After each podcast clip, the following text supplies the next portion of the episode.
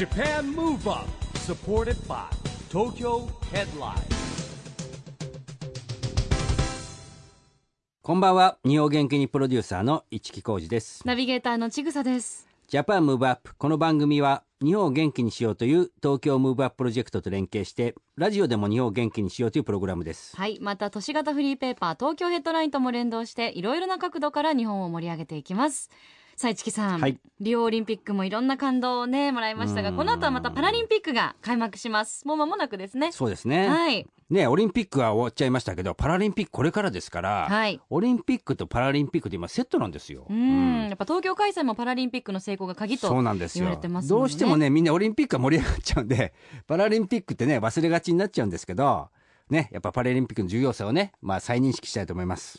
で私たちとしてはやっぱりこの番組にも来てくださいました、陸上の高桑早紀さん。そうですよ。高桑さんもね走り幅跳びの他に 100m と 200m に出場。100m にも出場しますから。ねワクワクしちゃいますねもうね。う応援したいと思いますね。本当にあのスポーツっていうのは日本を元気にしてくれるなと思うんですが、はい。今夜のゲストはですねそんなスポーツの中でも一風変わったスポーツを手掛けている方です、世界ゆるスポーツ協会代表の澤田智博さん。はい。まあ変わってますよね。本当ゆるスポーツっていうことでですね、うん。もう本当になんだろう。スポーツの楽しみ方を多様化してる感じですよね、うん。えーいろんなゲーム性を持ったスポーツですとか、まあ、高齢者向けのスポーツですとかなんかねそういう福祉のビジネスプロデュースなんかも多く手掛けててですね、えーそれを総称してゆるスポーツということなんですけれども、なんと世界ゆるスポーツ協会まで作っちゃったんですよ。うん。ね、で実は普段は大手広告代理店でねクリエイティブな仕事されてるんですよ。うん。いろんなお話が伺えそうですね。楽しそうですねもうはい。この後は澤田智博さんのご登場です。 Japan Move Up。supported by 東京ヘッドライン。この番組は東京ヘッドラインの提供でお送りします。Japan Move Up それでは今夜のゲスト世界ゆるスポーツ協会代表の澤田智博さんです。ようこそいらっしゃいました。よろしくお願いします。よろしくお願いいたしまます。すえー聞いたところによると市木さん、うん。もうあの出会って1週間そうしかまだ経ってない。2週間？1 2週間？12もう週間。初対面ぐらいでラブコールを。12週間？いやいろんな関係のちょっとつながりがあってですね。えーえあまだ会ったことないんですかぐらいのこと言われたんですよみんなに。あ噂は。そういろんなところで聞くわけ。だからあの このゆるスポーツやってる澤田さんってうん。あるね会社の広告会社の人なんですけどもまあその仲間が多いもんでですねえ知らないんですか？会ったことありますよねみたいな ことで言ったらまたこれもねあのちょっといいろいろあるプロジェクトをやってるですね、えーまさにこう仲間が今まさに一緒にやってることがあってですねね、それですぐ、まあ、すぐ連絡取れちゃったんで、はい、2週間ぐらい前ですかね。確か先週だったあと記先週憶してます。ですか。はい。ねえそして初対面でもすぐにはい。番組にということでね。そうなんですよ。しかも快く引き受けてくださってありがとうございます。いやそうね。あのなんで呼んだかっていうとあの澤田さんがねこうゆるスポーツっていうことをですね、はい。現在手掛けていていろんなことやってるんですよ。これ面白くてやっぱりこの小池さんが都知事になってですねオリンピック・パラリンピック都民参加だっていう中で、はいやっぱりあの激しいスポーツだけじゃなくてまあ昔ラジオ体操じゃないですけどね。なんかいろんな老若男女が参加できるこう運動っていいなと思ってたらまさにそういうことをされてる方だったんで、うん。これはぜひね連携しようかなと思ってですね、はい。えーすぐ会いに行きました。ありがとうございます。まあ少しお話にも出てましたけどええ澤田さんは現在広告代理店に通常はまあお勤めなんですよねそうですね。普段は、あのいろんな企業様と一緒に、まあその企業の価値をどうやって高めるかとか、うん企業が販売しているものをどうやって売るかっていうお手伝いをしています。うんそんな中で世界ゆるスポーツ協会というのを立ち上げられたそうですね。あのきっかけとしては、僕自身運動が苦手で、うん今でもまあ嫌いなんですけど、ええででも逆転の発想でそんな自分でも活躍できるスポーツを、まあ、作っちゃえばいいんじゃないかなとふと思い立って、でそれがあのきっかけとなってはじ今に続いてます。うん。ででも思い立ってすぐやっちゃったっていうんですけどもこの積み重ねがまたすごいじゃないですか。はいはい。えこれもともとスタートは何年なんですかこのゆるスポーツ。ゆるスポーツ自体は去年ですね、2015年の4月から始まってるんですが、はその前の年の2014年に、うん。あのその序章みたいなものがありまして、うん。あのバブルサッカーというスポーツがあるんですけれども、はい。あの巨大なですね割れない風船みたいなのを装着してプレイするサッカー、うん。で5対5でプレイして、うん。いつ誰にボヨンとぶつかってもいいみたいな、うん。これがノルウェー生まれのスポーツなんですがこれをたまたま情報として得て知って、うん。まあ、これを輸入しようということで2014年に、うん。えっと日本バブルサッカー協会というのをまず立ち上げました。えあなるほどね。そこがあって今は世界ゆるスポーツ協会にそうですね。こう発展したわけですね。発展していったと。でもバブルサッカーはもうってことは日本に来てからまだ数年しか経ってないっていうことですよね。そうですね。まだ2年半ぐらいしか経ってないですね。にしてはうんテレビとかでもよく見ますし結構なもう浸透が早いですよね。うん。そうですね。もともとノルウェーのテレビ番組で生まれたスポーツなので、はいまあ、非常にあのメディア映えするというか、うん。そういった特性がもともとあったのでこんだけうん。あの流通してるのかなと、なるほどね。見てて楽しいですもんね。あのボヨーンってなる。うん。そうなんですよね。プレイしてもやっぱり楽しいですし、ね。へえやっぱりあれはあの、まあ、ご自身もあんまり運動がお好きでなかったっていうお話ありましたけど運動神経と関係なく楽しめるもんなんですか？バブルサッカーも。そうですね。サッカーが上手な子ドリブルが上手い子がいてもボヨーンと弾き飛ばしちゃえば、いいだけなので、お なるほど。ー強い。あそうなんです。足が遅くてもあんまり関係ない関というか。係ないですね。もうそこで一旦なんかもうゼロになるっていうか。そうですね。運動神経がリセットされリセッるというか。トされるうん。んだ、なるほど。私もサッカーは苦手だったからな。でもあのねゆるスポーツ具体的にどんな競技とかがあるんですか、う今？ん、その他ね、うん。今はもう本当に競技数も増えてるわけですもんね、そうですね。あの1年前に立ち上げて今50種目ぐらいあるんですけれどおもー。一番初めに開発したのがハンドソープボールという競技になります、はあはい。ハンドソープボールはもうほぼ9割ハンドボールと同じですね、ハンドボールはまあサッカーを手でやるみたいなへー。手でパスし合って手でシュートを打つみたいな既存スポーツがあると思うんですけど、へそれを緩くしてハンドソープボールとーうんであのどういう違いがあるかというとスポーツ用のハンドソープを使いますと。でこれ皆さんが思っている何倍もツルツルします。ああなるほどね、えー。で試合前に全選手が手にあの starting soap といって、へー。あの試合前のソープというのを平等に皆さん2 soap ずつつけますと、えー。なので試合開始時点でも皆さんツルツルです手が、うんで当然なんかうなぎを扱うような感じになるわけですね。ボールを扱うといっても、うん。で当然あのボールを頻繁に皆さん落とされると、はい。で試合中にボールを落とすと審判がピーって笛を吹いて one soap と言われるんですね、うん。そうしたらあの additional soap をつけなくちゃいけないと。へー。なのであのこれもあんまり運動神経が関係なくてですね、うんあのより慎重な人がはい。強いとかそういった傾向が出てきてますね。それやる場所はどういうところでやるんですか実際は。基本的には人工芝か、うん。えっ、と、えっ、と、ハードコートって言われて、うん。まあコンクリートみたいな、はい。そういったところで、あの、施設の方の理解を得ながらやっています。へー。やる場所もねなかったら広がらないですもんね。そうですね。今少しずつつ増えてきています、へのスポーツを作るときに結構あのいろんな団体の方からこういうなんか感じでスポーツ作れないかみたいなリクエストを受けて作るケースもあるんですか？そうですね。あの、今のハンドソープボールも、実はハンドボールの元日本代表キャプテンの東選手という方がいらっしゃいまして、はい。ええ。宮崎大輔選手のチームのキャプテンなんですけれどーも、うん。その方からハンドボールをもっと普及させたいと。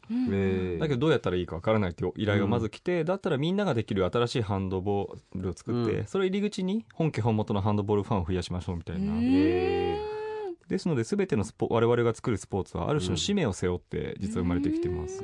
なので企業様から、はい。うちのこういう技術が今あって、なかなかうまく PR できていないから、はい。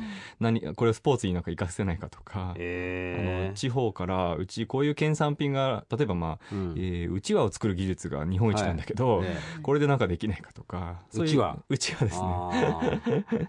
うちわでやるスポーツってはい。どんなの開発したんですか？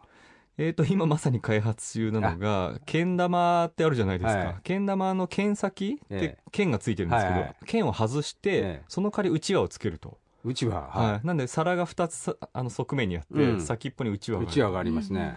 でなんか紙あの紙風船みたいなボールとして使いながら、うん。攻める方は皿でこうパスし合ってゴールを狙う守る方はうちわで邪魔するみたいな。ああーこうもあーそうです。なるほどね。なるほど直接手は使わないね。直接使っちゃいけないみたいな、へー。まあ、例えばそういうのをちょっと今実験的に作ろうとしています。なるほどね。そうやってねあの地域性を生かしたこうスポーツも結構要望が多いということなんでうん。我々番組でもねあの地方創生そうですね。ねあのお話よく。そうだよね。それで広がってったらあれですもんね。それの国内大会とかやればいいんですもんね。そうです。そうすると、へーあのそのうちわの技術も PR できますしうちわがスポーツ用品としてまた売れ出すといううん。新しいあのマネーフローが生まれていくっていう循環を町おこしみたいな感感じにもなりますしね。まさにそうですね。特産品を使って。うん素晴らしい。あとホームページ拝見してると結構あの高齢者の、えー方ができるようにとかそういった施設の方からの要望を受けて作るスポーツっていうのもありそうですよね。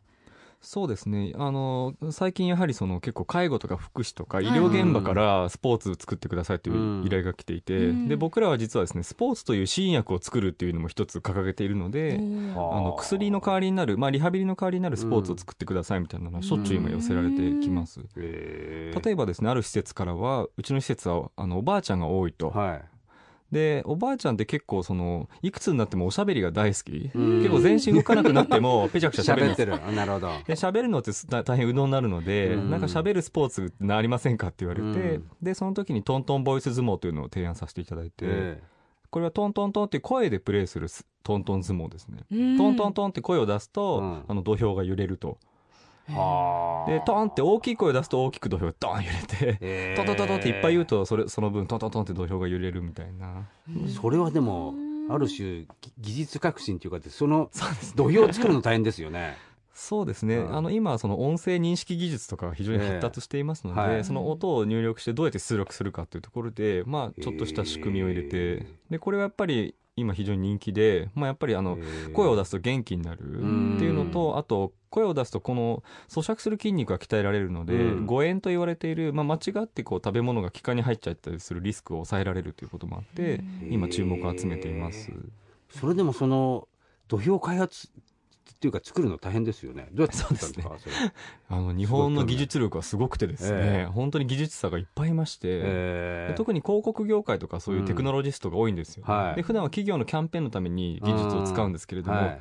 あの企業のキャンペーンのために何か作ると寿命が短いんですよね。1週間1か月キャンペーンが終わったらうん。はいおしまいみたいな、でやっぱりそれってなんかそのシャボン玉を作り続けてるような感覚というかうん。すぐ割れちゃう。でそれってやっぱり疲れてしまうので、うん。あの永続的に残るかもしれないものを作りましょうっていうと、うん。そういうテクノロジストも非常に前前のめりであのお安くえ やってくれたりとかします、あそうか。やっぱ演出とかいろんな最新の技術の中で演出とかされるんでやっぱそういう蓄積があってそういう発想が出るわけですよね。そうですね。すごいですねそれはねまたね。各スポーツの、ね、詳細が載ってるページとかネットで拝見すると、本当にあのトントン相撲もあれですよねこうマイクヘッドセットみたいなのにうん。をつけてでね。あのその音声を拾って、であの土俵が振動するみたいな。ね。であと何ですかこたつの上に エアホッケーのなんかこうああれもなんか光映像を投影してるんですよね。そうですね。説明が難しいんですけどこたつに、うん。あの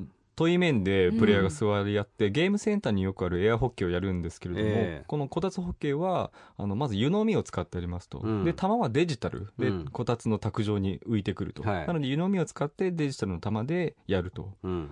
いったようなことになります。それはですね腕の伸縮運動の代わりになる、うん。リハまあ、リハビリになるスポーツとして開発しています、なのでもちろんそういうデジタルな技術を使わないスポーツもいるスポーツの中にはありますし、えーはたまたそうやってすごくこう最新技術を使ったようなものもあるのでうん。幅広いですよね。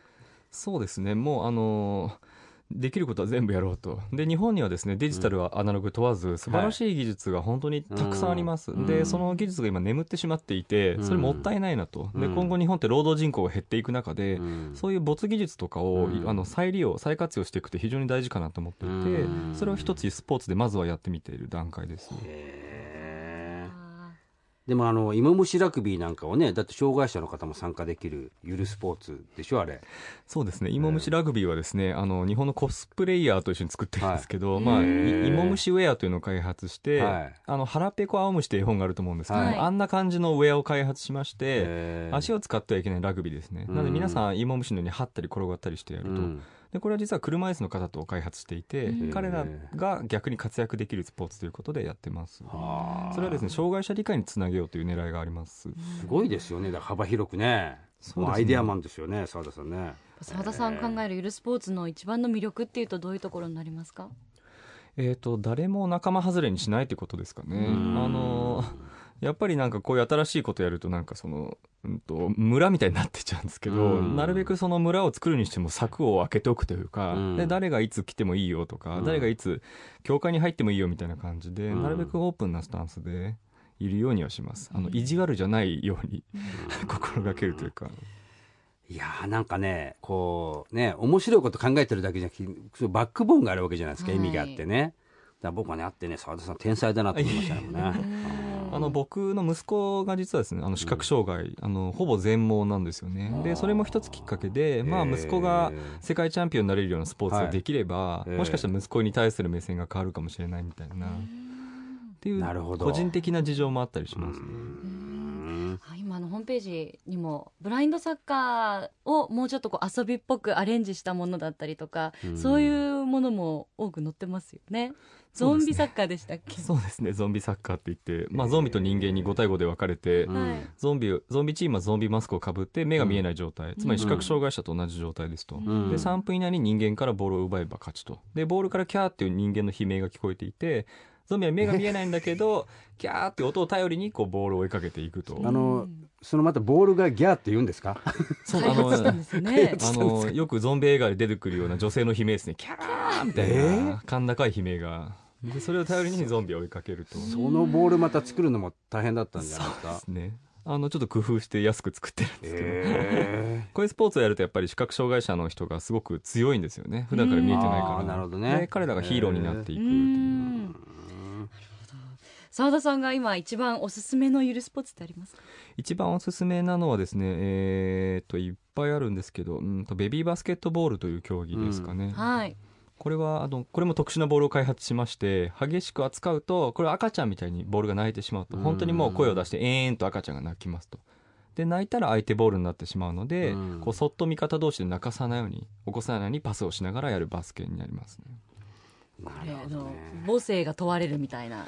そうですね。なのでああのーこの間大会やったんですけれども50代ぐらいの主婦の方が一番強くてあですね。ーさすがですね。やっぱ。で赤ちゃんっていうかボールがギャーって泣いた後はもうこうあやすというか、ボールを操るいやいやボールですよって言いたくなるんですけど、えー。あよちよしみたいな。なるほどね。いやすごいなとやっぱそうなんだろう感覚があるんですかね。やっぱり。なんかあるんでしょうねきっと、へーすごいうまかったですね。本当になんかこうスポーツって本当可能性無限大なんですね、スポーツっていろんな顔があるといううん。かさっきお伝えした通り薬っていう顔もあるしううんんと,、えー、と居場所っていうもしかしたら顔もあるかもしれないし、うん。そういうスポーツのいろんな顔っていうのを僕は引き出したいなというふうに思っていなるますほどねいや奥が深いですねやっぱりね。それではそんな澤田さんに日本を元気にするリクエストをここでお伺いしたいんですがどんな曲にしましょうか？えっと、グリムスパンキーという今非常に人気なアーティストがいるんですけど、そのアーティストの NEXT ONE という曲がをぜひかけていただきたいなと思ってます。これはなぜでしょこの曲は実は先ほど話に出てきたはい。日本ブラインドサッカー協会とはい。いう障害者スポーツ団体さんというあのうん。一緒に作った曲というかブラインドサッカーのテーマ曲が欲しいというお話があったのでこのグリムスパンキーというのをまあ協会に紹介してできたというか、うん。で普通パラリンピックっていうと、まあ、音楽当てると結構ソフトな感じとか、エモーショナルな曲が多いんですけれども、あえてこれかなりがなり系のロックなんですけど、うん。結構障害者アスリートって何クソ精神が強いんでそれを体現するような曲を一緒に作ったという形になります、うそれではお聴きいただきましょう。澤田さんの日本を元気にする一曲です。グリムスパンキー NEXT ONE Japan Move Up 歓声が鳴る方へ。とかやっぱりリリックもパワーが出てきますね。そうですね、うん。このブラインドサッカーに合わせて書いていただいたので歌詞も魂が入ってますね、お送りしたのは澤田さんの日本を元気にする一曲です。グリムスパンキー NEXT ONE でしたラジオで日本を元気にするプログラムジャパンムーブアップ一木工事とちぐさでお送りしています。そして今夜のゲストは世界ゆるスポーツ協会代表の澤田智博さんです。引き続きよろしくお願いしまよろしす。よろしくくお願いします。お願いします。澤田さんあの、この番組はですね、はい。オリンピック・パラリンピックの開催が決まりました、えー2020年に向けてですね日本を元気にしていくために私はこんなことしますというアクション宣言をゲストの皆さんに聞いてるんですけども、はい。今日はですねぜひ澤田さんのアクション宣言をお願いしたいんですがはいそうですね。ちょっとゆるスポーツの話になっちゃうんですけれども、やはり私は2020年を目指して日本を元気にするためにゆるスポーツを定着化させたいというのが、やっぱ分かりやすい目標です、うん、なるほどね。まあだから本当にね、あの、さっきも言いましたけど、まあ都民っていうか国民っていうか、そうですよね、見てるだけじゃなくて、いろんな形でね、スポーツ参加するときに、なんかほら昔でしたら、その、ラジオ体操があったよりね、うん。まあそういうラジオ体操じゃないんですけど、なんかね、やっぱりこう、オリンピック・パラリンピックが終わった後にも、なんかね、こう、レガシーっていう言うんですけどね、いろんな人がいろんなスポーツやった思い出もあればね、あの、健康にもいいわけですもんね。そうですね。ん。定着化のために今も、まあ、あのイベントをされたりとかいろいろアクションを起こされてるんですよねそうですね、でうん。定着化するためにはいろんな多品種なスポーツを作る必要性があって、うん。まあ、フットサルコートに来ればできるものもあれば、は家でできるものもあれば、うん。駅でできるものもあればとか、うん。まあ、寝る前にできるものもあればとか、うん。結構その場所とか時間問わずどんどんスポーツを提供できると、みんなもうやらざるを得なくなるので、うん。なので私はその水とか空気みたいな感じでスポーツをまあ、うん。みんなのそのインフラみたいな形で定着させたいなと思ってます、うん。でもまあ数がいっぱいあるじゃないですか、はいこれ、まあ、ちょっと一つ難しい。尺度こう広がってってるとかこうね広げていくときに、まあ、そその新しい用具まで作っちゃったりするわけじゃないですか、はい。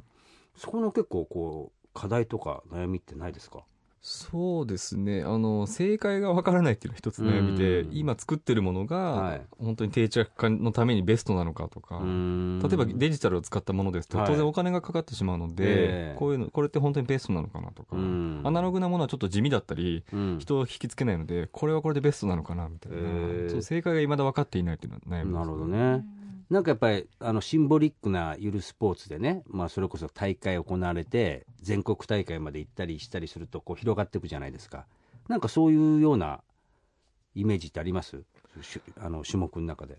そうですね。あの今まだ開発中なんですけどペアサッカーという2人がペアになってやるサッカーがありまして、まあ、あの2人用の浮き輪みたいなのを作っていて、はであの激しく動くとベルビーって剥がれちゃうんですけど、い、うん、それとかだと結構安く作れて、うん。結構面白いんですよスポーツとして。あそれは2人がこうつながってるそうですね。まあ浮き輪みたいなの2人がして マジックテープみたいなものビリビリくっついてて。なるほど。だけど剥がれた時点でパあの点が下がってっちゃうみた。いな、えこれは結構普及するんじゃないかと思ってまして。ー、確かにね。2人だったらねこうチーム組んでそうですね。はい。男女男女でもいいと思いますしク、ね。あると思いますし、うんね微妙に彼氏と彼女が別れちゃったりし するかもしれないですね 結果によっては。もしくはねもっとこう仲良くなる可能性もありますよ あねの一緒に両方ですねチームワー確かに。クでね実絆をはやって深めるみたらね。ね深うん。そうですね、えー。夫婦で夫婦の絆深まるとかあるかねらちょっと倦怠期迎えた夫婦なんかにいいかもしれない。そうですね。そうだ絶対その参加性があってこうねやっぱこう大会があるようなとこまでいくと、ね、広がってきますよね。そうですね、えーでもすでにあの存在するスポーツのゆるスポーツのものの中でも用具をこう販売がスタートしているものもあったりするんですよね。なんでこう順次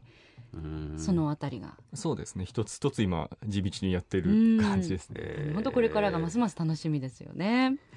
あの今回はオリンピックリオのオリンピックが、えー終わったばっかりですけれども澤田さんはどんなところに注目されてましたか？ご覧になってましたか、そうですね。ハイライトは結構見てましたね、うんうんそうですね。僕が一番気になったのはその例えば今この収録の段階ではリオオリンピックが終わって多分10日ぐらいなんですけれども、うん。おそらく今この瞬間に例えば男子が 400m 陸上で銀メダル取ったことをいまだに喜んでる瞬人ってこの瞬間ほとんどいないと思うんですよね、うん。だからそれが僕は一番ちょっと疑問というか、うん。その瞬間だけみんな楽しむんだけど、うん。それが終わって10日ぐらいしちゃうとみんな忘れちゃうわけじゃないですか、うん。それってなんかそのアスリートのあり方とか僕らとアスリートの向き合いとしてどうなんだろうなっていうのは非常に今そこが気になってますね、うん。ちょっと失礼なんじゃないかっていう僕も含めてなんですけど、うん。まあ、なるほどね。日々ねいろんなことが起こりますからね。またねニュースもありますしね。自分のことで精一杯ですからね、うんでもうちょっと普段からみんながアスリートとか支援するうん。べきなんじゃないかなと思いますけどね、うん。あれだけの感動をいただくわけですからね。確かに。なんかね大きい大会の時はにわかファンっていうかね 私もなんですけど、まあ、ワールドカップとかもとかねほら全日本って名をつくのは結構そういうとこあるじゃないですか。そうなんですよね。国を代表して戦ってるとそこで初めて選手手の方を知るみたいな、そうなんですよねずーっとこう見てきたわけじゃないのに、急になんか応援し始めるみたいな、うん。ちょっと調子いいですよね、そうそう。私僕もそうなんですよ、自分も含めてなんかこれは制度とかで変えられないかなっていうのは今思ってまあます、確かにね。うん。多分あの今年なんかでもオリンピックイヤーだからオリンピック・パラリンピックイヤーですからあの今言われてるねパレードとかやるうんうんとしたら、そこまではすごいそこから盛り上がるんですよね、またしばらくはね。そうですね、はい、意外とだからねあの体験型っていうかあの2020年招致活動の時も銀座のパレードあったじゃないですか、はいはいすごかったやつですね。ああれがきっかけでまたガーッと盛り上がったりしましたからね、うん。確かに、うん、まあでもね確かにサイクル早いですからね。早いですよね。で そしてもうあっという間に2020年もきっと来てしまうんだと思うんですけど東京は澤田さんどんな大会になってほしいですか？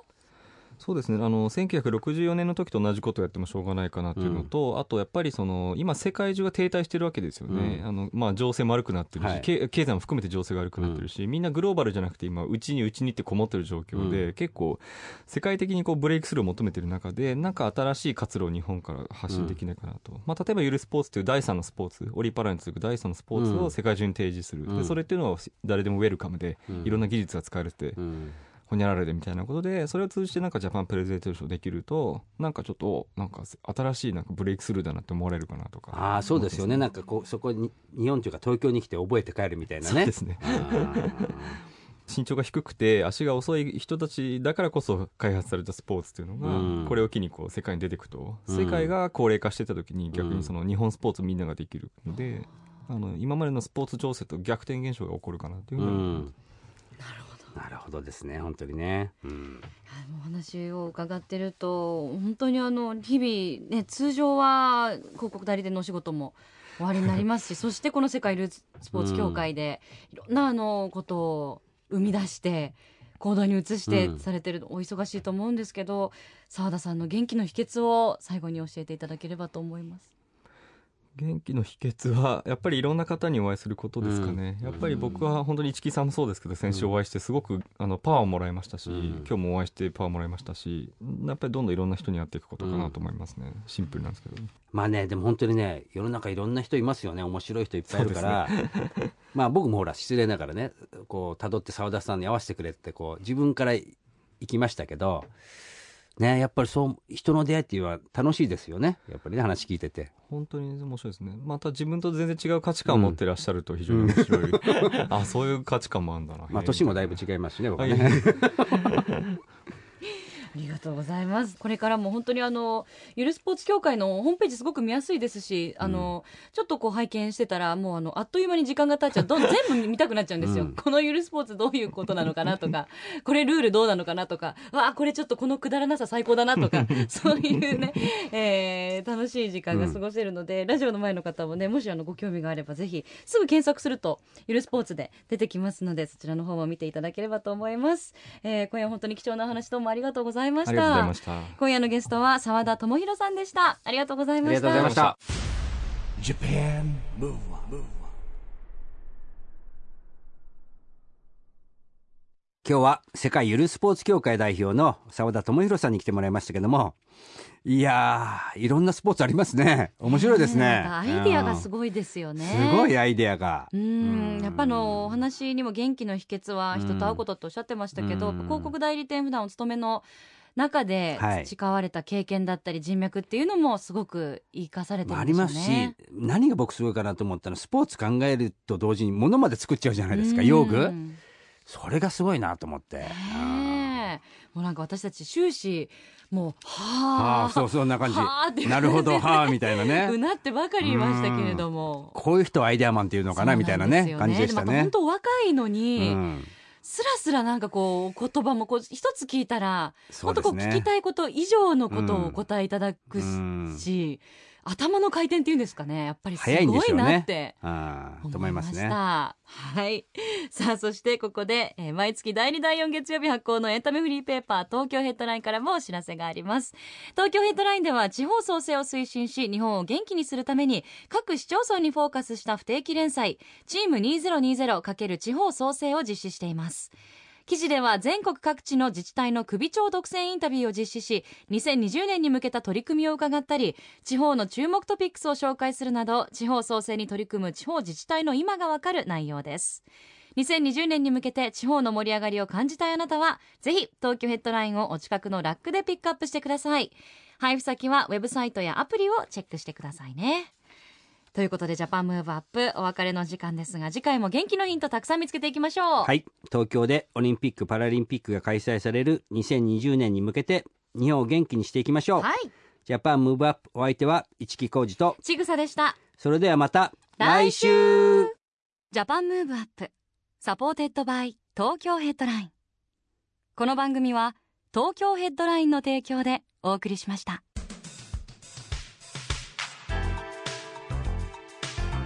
Japan Move